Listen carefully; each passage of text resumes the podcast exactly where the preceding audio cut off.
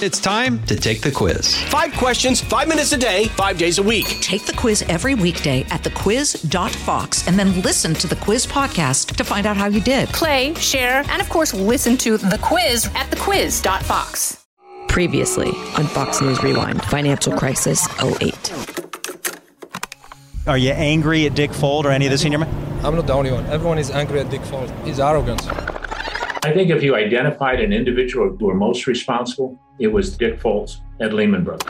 According to the Wall Street Journal, Barclays, the third biggest British bank, will acquire Lehman Brothers' U.S. assets, including Lehman's headquarters.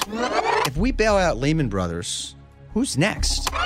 The fallout from Lehman Brothers bankruptcy cannot ever be underestimated. As big a hit as it was, it ain't by a long shot what 87 was. Why was the system so fragile? This is the central question. American International Group, AIG, got into trouble. It would so uh, endeavor us to try to keep AIG afloat because it would have so many ancillary uh, effects on other aspects of the markets. Federal Reserve handing AIG an $85 billion loan after the company's stock plummeted earlier this week. A nation that was once the world's market envy is increasingly becoming the world's market pariah. Not despite all of these government rescues, but maybe, just maybe, because of those rescues. There should not be any company in this country that's considered too big to fail. The American people are concerned about the situation in our financial markets and our economy, and I share their concerns. So, you know, it was complete chaos.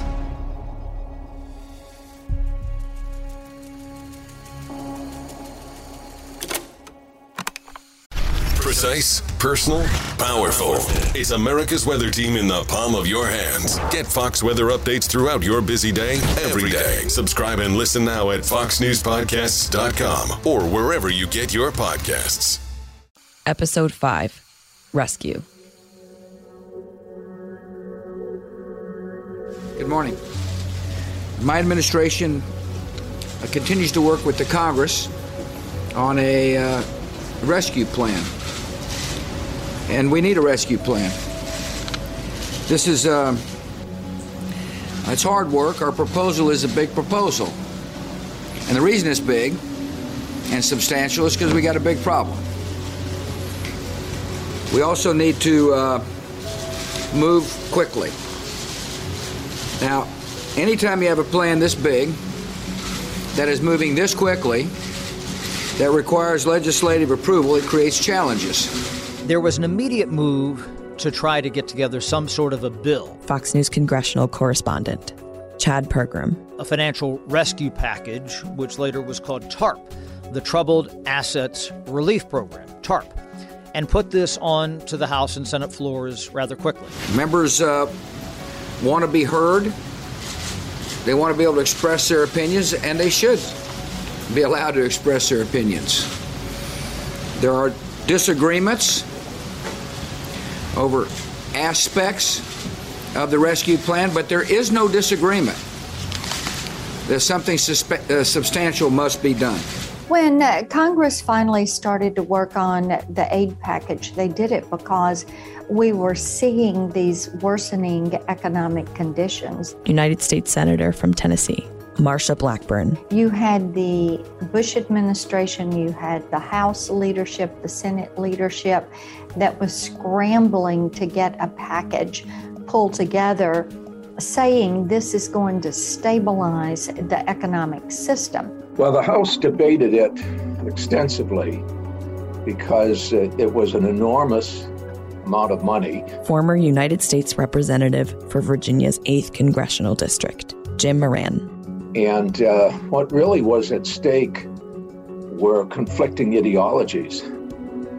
Uh, the Republicans believed in a free market economy, of course, and this was the ultimate bailout. Uh, the Democrats, uh, they were being asked to pass something that the Bush administration proposed uh, that didn't even have the support of uh, uh, the Republican Party. I remember when the text came out it was like early on a Saturday morning, and I think I got the text first. And, you know, we talk about the size of legislation here on Capitol Hill. It's often in hundreds, if not thousands, of pages. This was almost like a legislative haiku. It was so short. It was literally a few lines. And it basically just said, yeah, $700 billion. That's it. The starkness, the, the brevity of it was something, considering the severity of the problem, is what was significant to me. President Bush is proposing what one Republican has dubbed the mother of all bailouts $700 billion to buy a bad debt linked to the housing market. This is a big price tag because it's a big problem, Mike. I told our people I don't want to be timid in the face of a significant problem that'll affect the average citizen. The bailout would be the biggest since the Great Depression. And according to Treasury Secretary Henry Paulson, there's no guarantee it will work. But Paulson says it's a necessary step and urges quick action. I hate the fact that we have to do it, but it's better than the alternative. And once we stabilize the markets, we then have to take actions to make sure this doesn't happen again. The plan is for the government to purchase toxic assets from financial firms. Now, something they had to do was they had to get this across the House and Senate finish line rather quickly. And usually, when you have a bill like that, when the President of the United States and the Speaker and others, so people from both parties, and they've communicated to both parties how significant this is and how dangerous it's going to be if they don't pass this, usually people are ready to, to jump in. But because it was so much money, that was one of the problems. We need a plan that helps families stay in their homes and workers keep their jobs. A plan that gives hardworking Americans relief instead of using taxpayer dollars to reward CEOs on Wall Street. I can remember sending off yellow flares, then red flares, and I was screaming at the top of my lungs that things are going in a very bad direction. Former economic advisor to Senator John McCain, Mark Zandi. You know, this was before Lehman failed. Once Lehman failed, it was obvious. But, you know, before that, it, you know, was not obvious. You had to be, you know, it, it, on the street, in the trenches, seeing what was going on. And I would write memos and, you know, have conversations. Uh, at the time, there was no Zooms, it was all on the phone. Uh, and uh, and uh, it was very hard to get a response. Uh, you know, people were, you know, in the campaign. They they had you know daily responsibilities. They had to. They were busy, uh, and they were thinking about all kinds of different policies. And you know, campaigns are quite chaotic, even in the best of times. It was completely chaotic at the time, and uh, I couldn't get anyone to listen. I really couldn't. I'm greatly concerned about the plan that gives a single individual the unprecedented power to spend one trillion, one trillion dollars without any meaningful accountability. God bless Senator McCain. He, you know, great man, and uh, and you know had you know obviously uh, his principles uh, were uh, you know uh, beyond reproach, but he didn't uh, understand or even really care to understand what was going on in the economy. That just was not what he was about. He was about foreign policy, right? And that's why I got on the campaign, not because of his economics. Uh, you know, I thought they were, you know, pretty nondescript. I thought it was more of an open book, and I could have some influence on how the policy was designed. But on foreign policy, he had strong convictions. You know, very uh, strong view, and that's what I respected about him. In addition to his character, I, you know felt that, but he didn't really have an interest in economics, and so therefore it, that's pretty tough, you know, to talk about these things in a way that uh, would resonate. There must be complete transparency in the review of this legislation and the implementation of any legislation. This can't be cobbled together behind closed doors.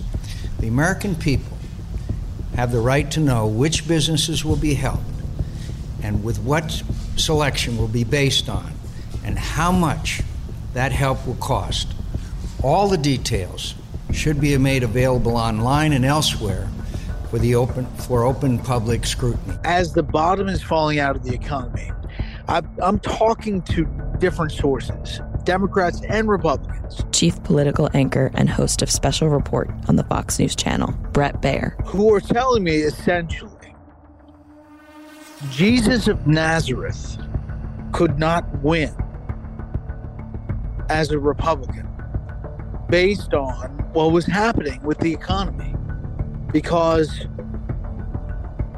it was so brutal and a Republican administration was taking the brunt of it. So then, Democratic nominee Obama and Republican presidential nominee McCain come off the trail.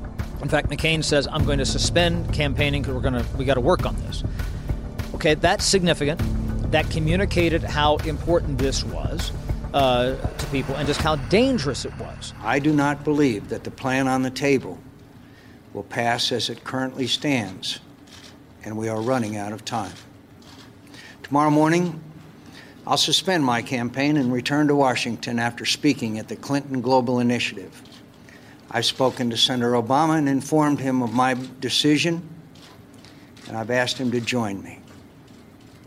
I'm calling on the President to convene a leadership meeting from both houses of Congress, including Senator Obama and myself. It's time for both parties to come together to solve this problem. When uh, Senator McCain called you back at 2:30, right. he agreed that there was a need for this joint statement. Yeah. Then he mentioned this meeting in Washington. Right. Did he also say to you that he was not going to participate in the debate? Well, he you know he mentioned that uh, he was intending potentially he was going to fly to Washington, and that uh, he thought that perhaps we should suspend the debates. Uh, I thought this was something that was. Um, that he was mulling over. Uh, apparently, this was something that uh, you know he was more decisive about um, uh, in his own mind. Uh, but you know, I, as I said before, I think that one of the things that we need to determine is how can we be most helpful. Uh, I've spoken to congressional leaders every day this week. I've spoken to Secretary Paulson every day this week. Uh, it's my sense that the most helpful thing we can do right now is to let everyone know that this is a sufficiently important problem that the Democratic standard bearer and the Republican standard bearer have come together to issue a statement saying that, in fact, we need to deal with this problem. During an address to the nation Wednesday night, President Bush appealed to Americans, warning that failure to pass the rescue plan could devastate the economy. The market is not functioning properly. There has been a widespread loss of confidence, and major sectors of America's financial system are at risk of shutting down. The president also took an unusual step, inviting both presidential candidates along with congressional leaders to the White House for a summit, one he hopes speeds up discussions toward a bipartisan bill. Both candidates have accepted that meeting will be held today. The campaign decided that it would suspend campaigning and have McCain come back and meet with President Bush and the Democratic candidate for President, President Obama, to discuss what could be done.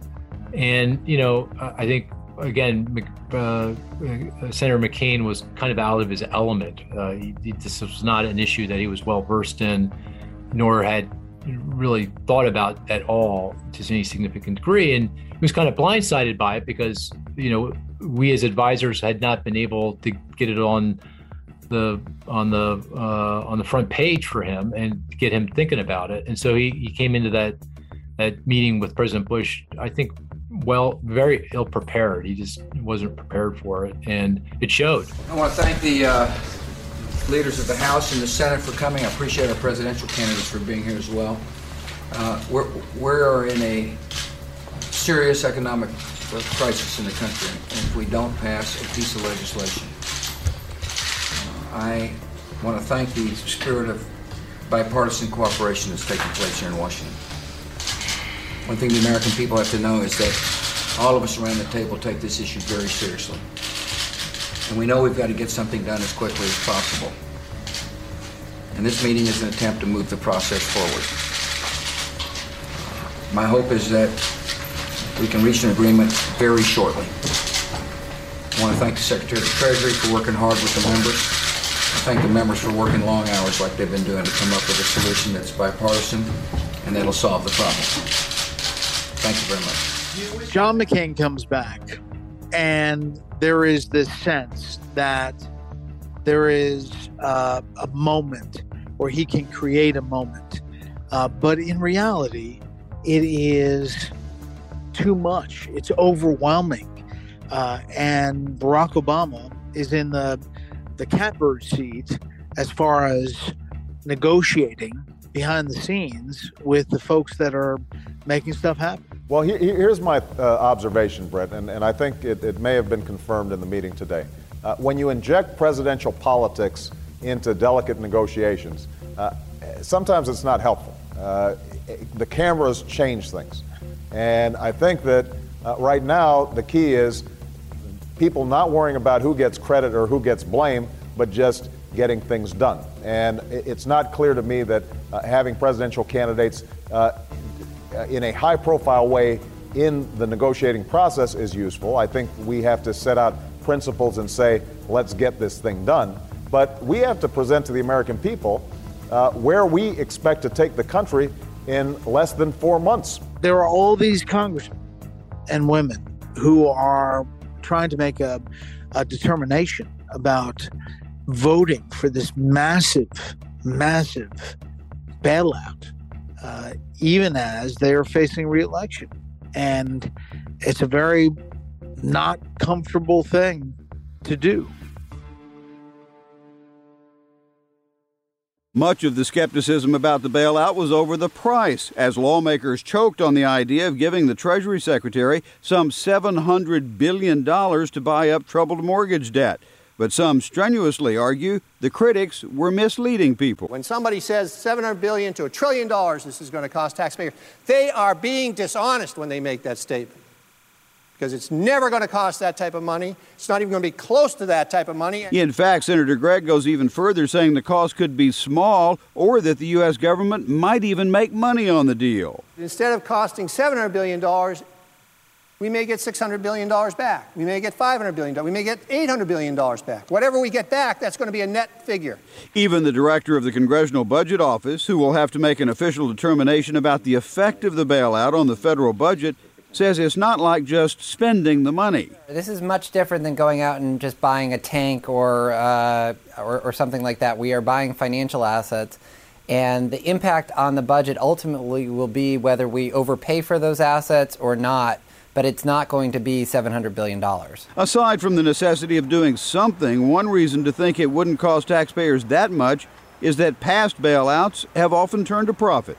They've often worked reasonably well. Uh, in the case of, uh, for example, the bailout uh, of Mexico uh, many years ago, the Mexicans repaid the loan and stabilized their economy. In fact, former President Bill Clinton, who made that loan to Mexico, said this week he thinks there's a fair chance taxpayers will get all their money back, maybe even turn a profit. And he notes Mexico paid the U.S. back three years early and that we made $600 million on the deal. The legislative process is sometimes not very pretty but we are going to get a package passed.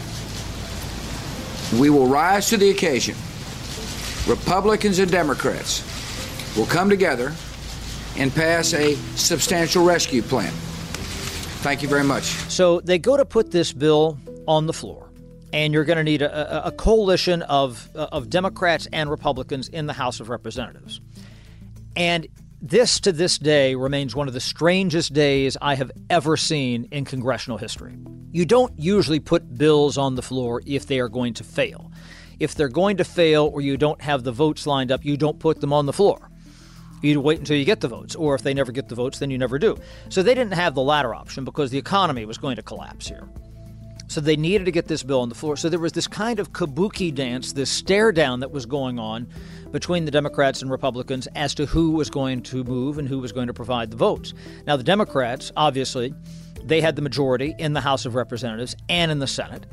And so, you know, they're probably going to carry most of the freight here, but they need a significant amount of, uh, of votes from Republicans. The Democrats felt that this was unreasonable to expect them to take the lead on this when uh, the president wasn't able to get the majority of his own party to support it. I voted no for the on the package because I felt like it was um, uh, not going to to solve the problem, and what we were doing was trying to step in and put government as the floor in most cases on these issues that were coming before us. So they go to the a floor vote. And this is where it got really weird. I'm standing outside the House chamber, and somebody had put a monitor out in the hallway there where you could see the vote tally on the House floor and also the stock market. And this vote was losing, and it started to lose badly. And in real time, you started to see the Dow plunge in synchronicity with the vote on the House floor. Never before and never since have I ever seen an actual econometric judgment at that moment as to what they were doing in Congress. Good afternoon. As you know, about a week and a half ago, the administration visited Capitol Hill and described a crisis in our financial markets and in our economy. Uh, a couple of days later, they presented us with their legislation, and since then, we have worked in a bipartisan way to improve that legislation. Uh, we entered into those conversations in the spirit of bipartisanship uh, with the understanding that each side uh, would uh, uh, have half of our votes to pass the bill. Today, when the legislation came to the floor, uh, the Democratic side more than lived up to its side of the bargain. While the legislation may have failed, the crisis is still with us. Americans are angry, and so are my colleagues. Uh, they don't want uh, to have uh, to vote for a bill uh, like this. And I understand that. Uh, but I have concerns about what this means for the American people, what it means for our economy, and what it means for people's jobs. Uh, I think that we need to renew our efforts to find a solution that Congress can support. I do believe that we could have gotten there today had it not been for this partisan speech that the Speaker gave on the floor of the House. I mean, we were, we were, we've put everything we had into getting the votes uh, to get there today. Uh, but uh, the Speaker had to give a partisan voice that, that poisoned uh, our conference, uh, caused the number of members that we thought we could get to go south. When they vote in Congress, you almost never know exactly what the impact of that vote is. It usually takes, at a minimum, a few days, if not weeks, if not an election cycle or several years to truly understand the impact of a vote. Never before had I seen an immediate adjudication, a judgment on a vote. The Dow was falling precipitously in sync with what was going on on the House floor because they knew how bad this was. They weren't going to approve this uh, troubled asset relief program, TARP, and the economy was going to go in the tank. I mean, this was this was 1929 all over again. That very day, the markets tumbled 777 points, which was a record percentage decline that one day. Good afternoon. I'm uh, very disappointed in today's vote, uh, but leaders on both sides of the aisle have worked very hard. I've spoken to them, and I know they share my great disappointment. We've experienced significant turmoil in our financial markets in the last few days, including the collapse of Washington Mutual and Wachovia here and the failure of two major financial institutions in Europe. Markets around the world are under stress, and that reduces the availability of credit that businesses across America depend on to meet payroll and to purchase inventories. At Washington Mutual's downtown headquarters, the end of the day was the end of an era. The largest thrift in the U.S. gone now under the umbrella of JP Morgan Chase. Washington Mutual is headquartered here in Seattle. Um, it's a big part of it, much like uh, Microsoft and Boeing. And so you've lost another, much like Safeco, you know, you've lost another hometown company. Earlier this month, customers started taking money out of WAMU, an outflow of cash totaling more than $16 billion. That left WAMU without enough cash to meet its obligations. The Fed closed WAMU and the FDIC stepped in. For employees, it's been a waiting game until today. Relief, just because not knowing is, is harder than sometimes just knowing and dealing with that. You know how it goes when you get taken over, there's always going to be some layoffs. So I think that's the biggest concern. JP Morgan Chase paid $1.9 billion to essentially buy WAMU from the FDIC, but they didn't take everything, leaving behind all unsecured debt, but taking all WAMU home loans and WAMU retail branches and all deposits. Regulators say the change will have no impact on the bank's depositors or other customers. Business will proceed uninterrupted, at least for now. Washington Mutual uh, suffered from um, uh, from the liquidity crisis that was hitting virtually all banks in, uh, in the fall of 2008. Former CEO of Washington Mutual, Kerry Killinger. I, again, we, we, when I left the bank in uh, early September, we had plenty of excess liquidity. We had one of the strongest capital ratios of any bank in the country, and I thought they would be uh, in good shape. Uh, however, when Lehman Brothers failed um, in, in late September, uh, that that sent a shock through the entire system that that caused both a run on deposits for certain banks, including Washington Mutual, Wachovia, and many others. It also dried up all the wholesale sources of borrowing because Wall Street was locked. They just didn't know how to loan or what to do in, in that kind of a period. And unexplainably, the Fed, Federal Reserve itself withheld some liquidity from Washington Mutual, which makes absolutely no sense uh, in, from what I can see at this point. So that combination put the uh, company into a liquidity bind.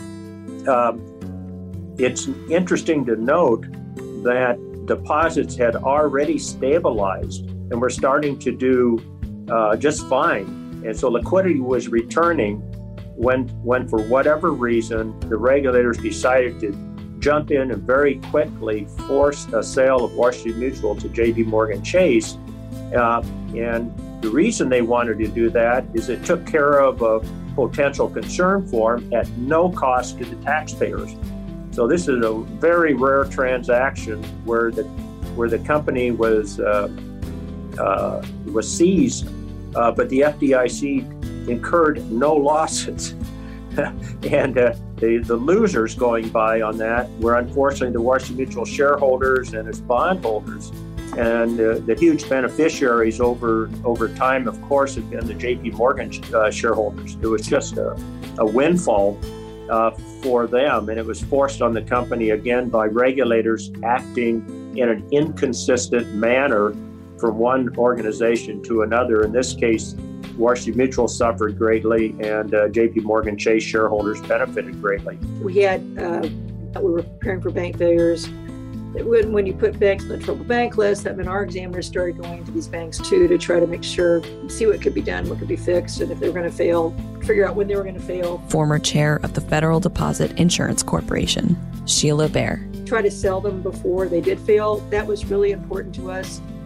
That was our preferred course of action. Most of the bank failures we handled were of smaller banks, a few big ones, but most of them were the smaller banks, and we sold them to other healthy small banks and that was a much, much better way of handling it than like putting them into receivership and liquidating them because you put them into receivership and you liquidate them against the same kind of thing you had with Lehman Brothers is there's a full stop to the services that these banks would be providing to their depositors, to their borrowers, and we didn't want to do that. So by selling the failed bank to a healthy bank, we could keep, you know, it was just like any other acquisition. The deposits transferred over, the loan relationships transferred over. From the customer's perspective, it was completely seamless. Do you have, you have any questions about the bailout, potential bailout? Well, the whole thing with Congress is driving me crazy. I don't understand what they're doing. Either they're going to bail them out or they're not going to bail them out. They keep playing around. All they're going to do is drive us all broke.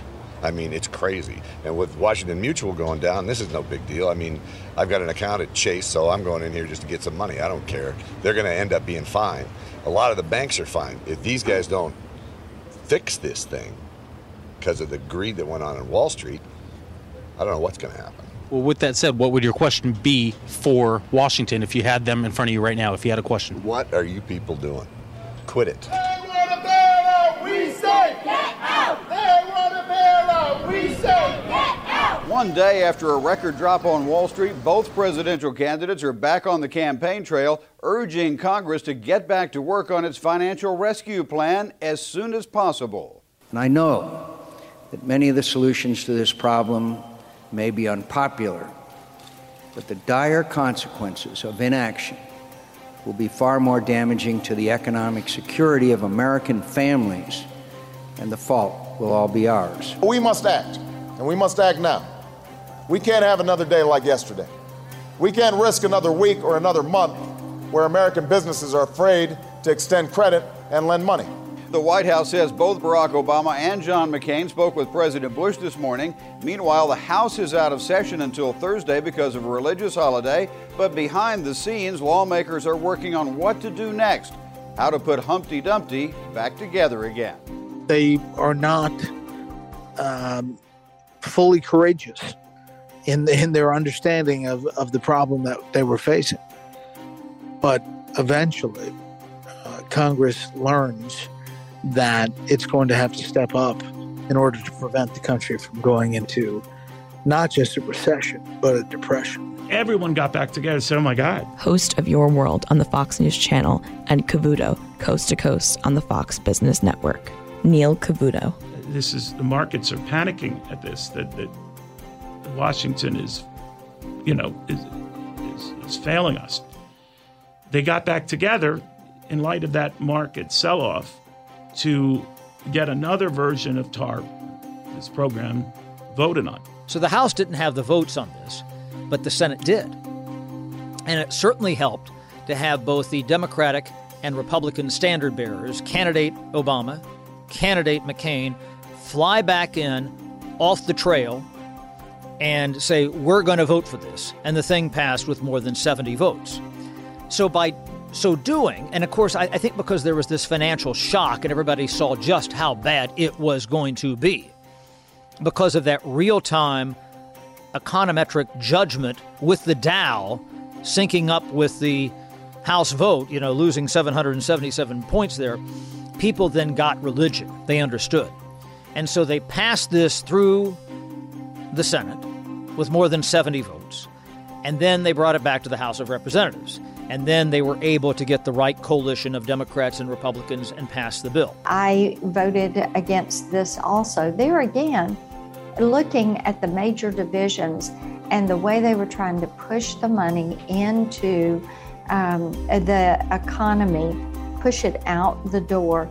You just cannot tax and spend your way out of a recession. The, the Republican fear that the country was going to revolt at bailing out the banks uh, was only partially uh, that only partially came true because uh, by that time people were realizing that something dramatic had to be done, and this this was what was dramatic, and and um, then the banks started lending again, and the market started uh, coming back, and so I think the public felt, well, yeah, I guess this was necessary to do this. Just had the uh, honor of uh, talking to Treasury uh, Department employees and thanking them for their hard work over the past six weeks in dealing with a serious financial uh, crisis. I do want to thank the Secretary too. Mr. Secretary, you and your team have worked incredibly hard. Uh, you've worked uh, with the Congress, you've worked with the financial markets, both domestically and internationally. Uh, I, I, know that your people are exhausted in there. I um, really appreciate the fact that I, I'm going to sign a piece of legislation that'll be a part of you know solving this crisis, an important part of solving the crisis. And uh, and so I just went up to thank people. You know, sometimes people in government never get thanked enough for all the hours they keep. And uh, you know, I've got a lot of confidence in you, Mr. Secretary, and your team. And I want to thank you for giving me a chance to come by and uh, looking forward to looking forward to getting this plan in place. I just told the people in the Rose Garden that, you know, it's complicated, and we're going to make sure that whatever we do is done in a deliberate fashion and one that'll be effective and be mindful of the taxpayers. You know, we passed a financial rescue plan that has the promise to help stabilize the financial system, but only if we act quickly and effectively and aggressively. The Treasury Department has to move faster with their plan to put more money into struggling banks so they have enough to lend. But the irony I always said, in, in when you are a, creature of the markets or do the markets bidding, um, they can punish you. The fact of the matter is, to avoid a market rout, we voted on a rescue package that we thought uh, would ease it. The irony was that after that rescue, the market still over time fell thousands of points. So when you do the market's bidding, or you're a central bank or a Federal Reserve, and you're looking at what's happening, and you're trying to avoid a sell off, you can't control the markets. They do their own thing. They have their own wisdom. They follow their own flight plan. It's not one man or one woman. It's a collective groupthink. And I always feel to this day, Washington officials, Federal Reserve officials, too closely follow the markets. I always joke that if I were president or I were central bank chief, I wouldn't care what they were doing. It's not about it's not about the markets. It's about what's good in the long term. Sort of like if you have a child who has a drug problem, you can keep giving them drugs to keep them up. What good is that doing? I like to think that the markets have become such a a drug uh, that we cave in to them all the time. I'm not saying this, I'm not anti capitalist, I'm anti foolish behavior and rewarding it to calm a beast that you can't control. Next time on Fox News Rewind Financial Crisis 08. For years, America's automakers have faced serious challenges. In recent months, the global financial crisis has made these challenges even more severe. Ben Bernanke finally realized that he still had more work to do. We got bailed out. We got sold out. We realize over time that someone's idea of success can be very, very different.